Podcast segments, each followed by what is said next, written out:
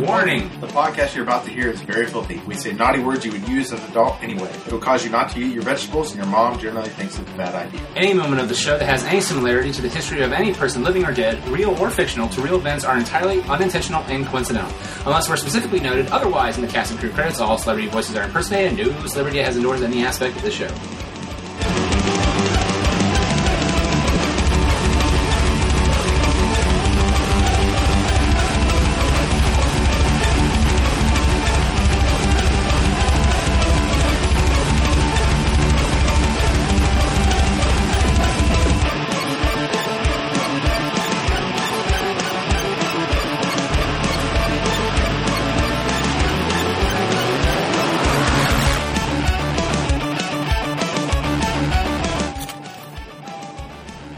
Hey everyone, and welcome out to episode, I believe, 247 of the Good, the Bad, and the Geeky. I'm Nick Nitro, and uh, this is a very, uh, this is a, it's not a very special episode. It's a, it's a GBG drive-by though, and we're this week we're going to talk about. Uh, well, you know what? Before we get what we're going to talk about though, let's uh, give a big shout out to our sponsors, Pack Rat Comics at packratcomics.com. Check them out; they are super cool. And uh, they have a new store opening up in Marysville, Ohio. So if you're in the Ohio area, Columbus, Ohio in particular, stop by the original location in uh, the suburb of Hill- Hilliard, in particular, Old Hilliard, Ohio. And uh, then check out uh, the new store or location at Marysville. They sell tons of graphic novels, t shirts, games, and uh, I think it's really super neato, Cheeto cools, Ville, y'all is board games, which is my sort of new obsession. Um, we've been doing game night once a month or so, and it's been just loads of fun, y'all. Loads of like fun. You know what I mean? Yo. So anyway, uh, yeah. So this episode of Good, the Bad, Geeky, we're going to talk about. Oh, I'm sorry. Audible.com. Uh, get a free audio trial, 14 day, with over 100,000 books to choose from audibletrial.com forward slash good bad geeky if you would like to give it a shot. Again, that's audibletrial.com forward slash good bad geeky. Okay, so the past two episodes, there was two topics I sort of wanted to talk about, and uh, I thought we'd go a little bit more in depth here, and that is uh, Teenage Mutant Ninja Turtles and the Guardians of the Galaxy. And uh, the Guardians of the Galaxy, I there is just something that I don't we never get around to talking to, and because everyone just loves Groot and. Um, that, I, that I've known and talked to, and it's just one of those things where it's just like I feel like the, like and everyone's follow up is oh the, the the raccoon's pretty funny, but see I I feel like the raccoon is the heart of Guardians of the Galaxy while Groot is the soul. Um, and and I just feel that or or maybe it's the other way around. Uh, you know, but either way, I, I, don't think Rocket is getting his his actual due, and it breaks my heart a bit. It really does. Uh, not a saying that what everyone else is saying is wrong. I not at all. I really love Rocket, and um, I just thought I'd share some moments and see what you guys think. And you guys can tweet me at goodbadgeeky, or you can uh, email me at goodbadgeeky at gmail.com and share your thoughts with me there, uh, and we'll read them on the show. Uh, I really like the idea that Rocket is the only character that sort of comes to the party late. Like everyone has their own reason for doing what they do. Um, that seems very well established, except for Rocket. Rocket, more than anyone, seems sort of pushed into into everything, which I think is sort of the spirit of the Guardians of the Galaxy, anyway. You know what I mean? Uh, he really doesn't want to fight for other people, and the really the thing I think is interesting is that at during Peter's big speech, Rocket's the only one that hasn't really lost anything, and he has no reason to care, um, due to all the the modifications and testing done on him. And again, very subtle references, very very subtle about in terms of of you know what they did to him. And yeah, there's one big scene where you know him and Drax and Groot are all fighting, and Rocket, and it's almost it seems like it's a funny moment or a moment that goes, oh God, our heroes are fighting amongst each other. But there's some real truth to the character that I just feel like the whole scene is like he calls me a little monster. I don't appreciate being called a little monster. And you, you called me vermin. You don't get a say in what what goes on here. And I, I just feel like there's such there's such heart in what he's saying, and uh, and it's even compounded more so by the fact that Rocket goes along because while he knows what is right I think the only reason why he does anything is because of Groot. And when Groot signs up for to officially become one of the Guardians of the Galaxy at the end, or however you want to look at it, um, where they decide to attack Ronan head on, I really felt that the the payoff to that was that Groot sacrifices himself, and really, at the end of the day that's the only person that Rocket, I think, cares about more than anything. Um, or is the only person that he cares about until, of course, the end of the movie, where, um, you know, even Drax shows that he is not like he cares for the for the raccoon. Um, it, it's such a beautiful moment where he's like, "Why?" So by the end of the movie, Rocket has lost somebody, and while he probably knows how to get him back, um, it, it, there's a chance that you know I mean it might not work.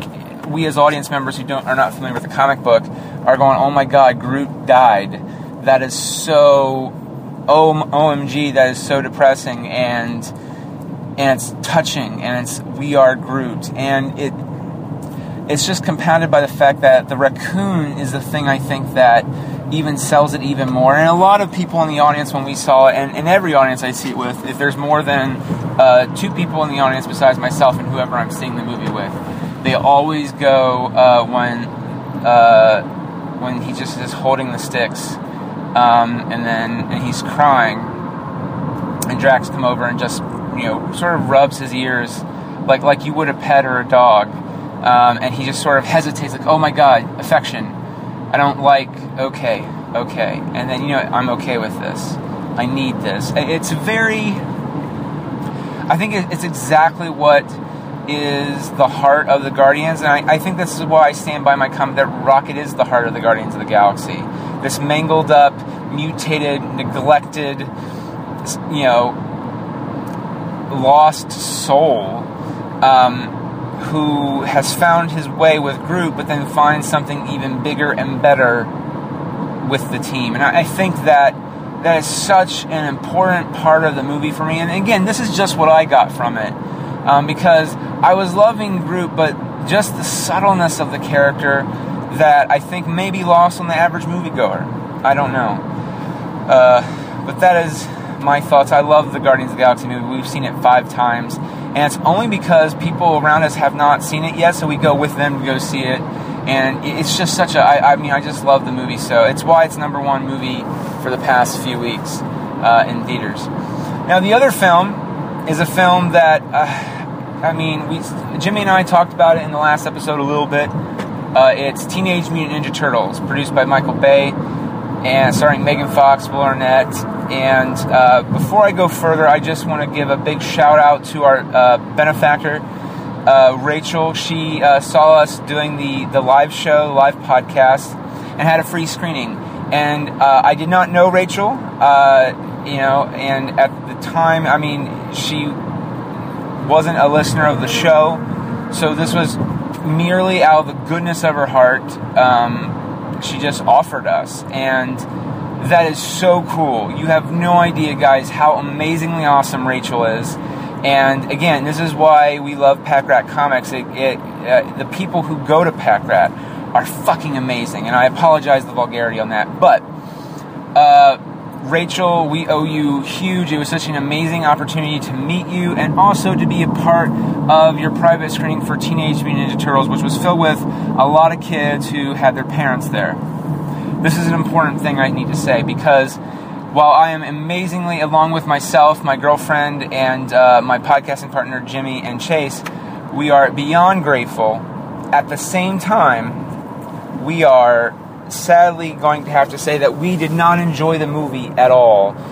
We really hated it. And I think for everyone in the group, it I'm the I'm the most vocal about it, and part of that is because I am a huge Ninja Turtle fan. I mean, I have my own web comic for doing the Ninja Turtles in a way that I think you know needs to be done, um, which is Ultimate Teenage Mutant Ninja Turtles. Go to utmnt.com. There's my plug.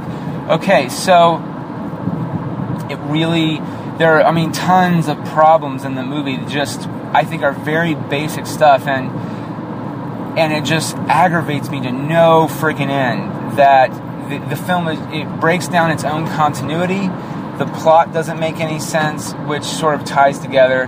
Um, and so I'm just going to list off some major complaints and rants right here, and um, and we'll go from there. Uh,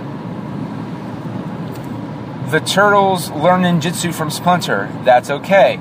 Splinter, though, learns it from a big book of ninjutsu, a big blue book of ninjutsu he finds in the sewers, which makes no sense and is just like it almost feels like it's making fun of the turtles. You know what I mean? It, it doesn't feel respectfully done. It feels in bad taste and bad form, and I just don't like it. Uh, there are other things where they shoot Donatello with a trank dart because um, they they get into the lair and uh, they're doing a full on uh, attack. Uh, which, by the way, the Foot Clan they have guns, not swords or you know ninja stuff. But the Foot Clan has guns, military weapon weaponry, and they're shooting the turtles with giant trank darts. And Donatello, I think, gets hit a few times, and so does Raph. And then later in the movie, guess what? They are uh, bulletproof. So how did the trank dart able to get a, get a hold of them? Just throwing that out there. Uh, next up is the idea of false emotion under the pretense that you're being the shit out of a character that, that has been in our mindset for years. The only time I got emotionally stirred in the entire movie is when the foot, you know, do a full on attack on the turtle's lair. And it comes down to Splinter does a sacrifice play, locks all the, the sewer grates. Well, anyone seen a sewer grate knows that you can see through the sewer grate and so, in the center of the lair, Shredder is in there in his full, you know, suit, uh, totally destroying and just piece by piece breaking down and killing Splinter. And is one of the most heartbreaking things. It's a brutal fight, and the turtles uh, who are awake and not tranked or whatever uh, are uh, watching and screaming in pain and horror as they watch their father get slowly mutilated and killed. It is a heartbreaking sequence, and it's the only. And I realized after I was crying, it you know I was like, why am I why am I tearing up? There's they've given me no reason to actually care about Splinter.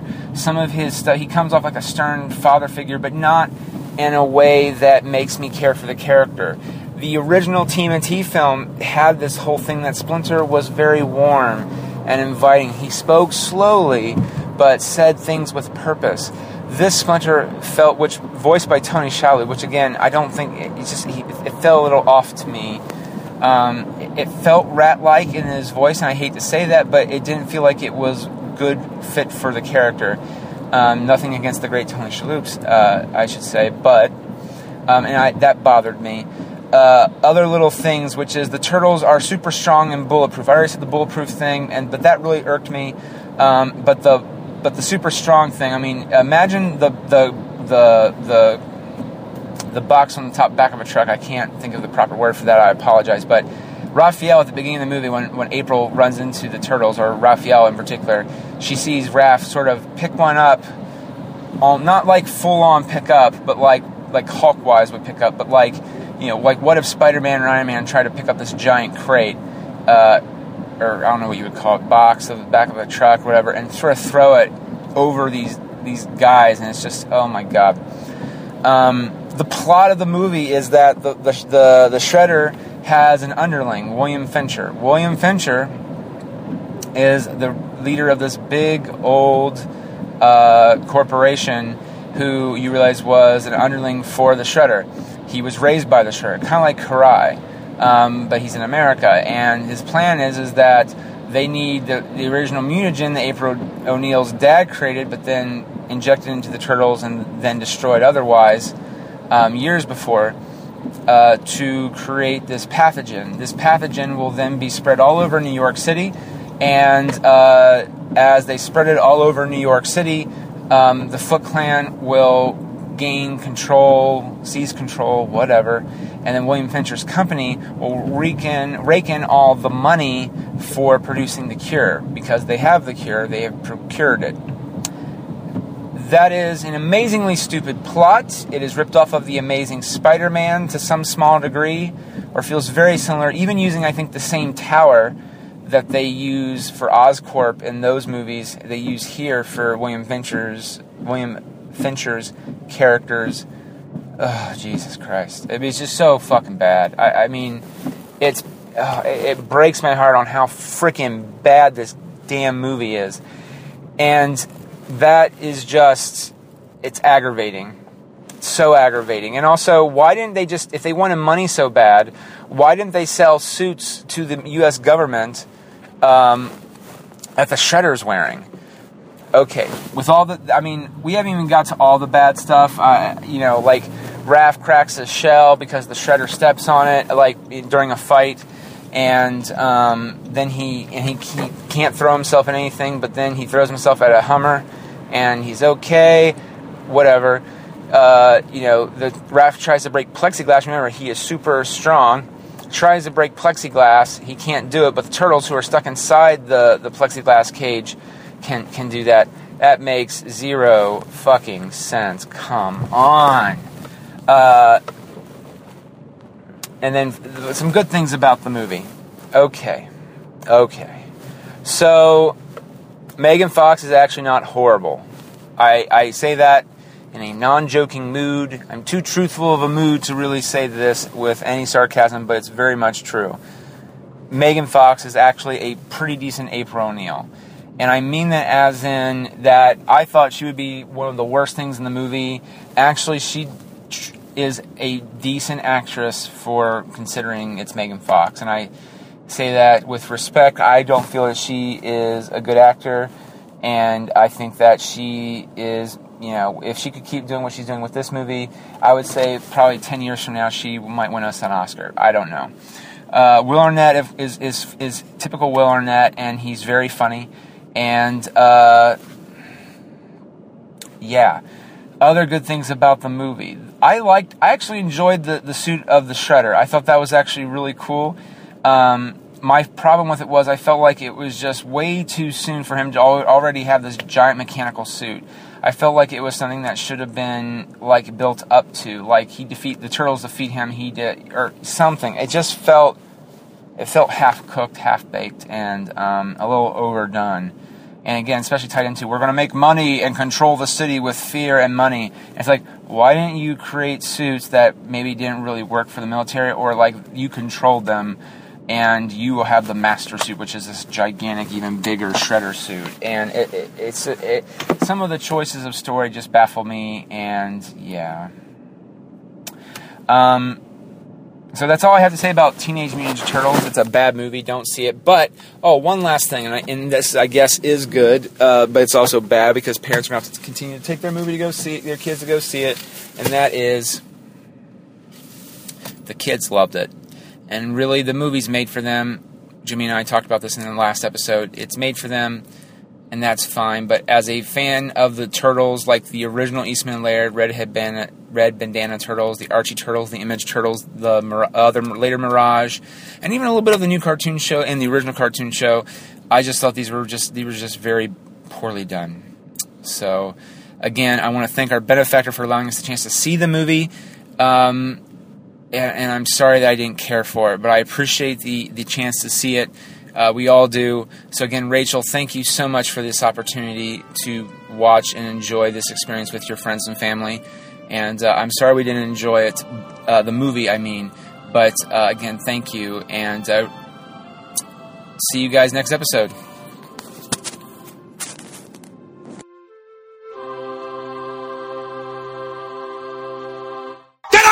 Jeez! You're a creep! Go away! We're having a good time until you showed up, cheapers! Uh, go have some coffee with cream or something! Because I'll tell you something! This is a happy place! What the fuck am I supposed to say? what song is that?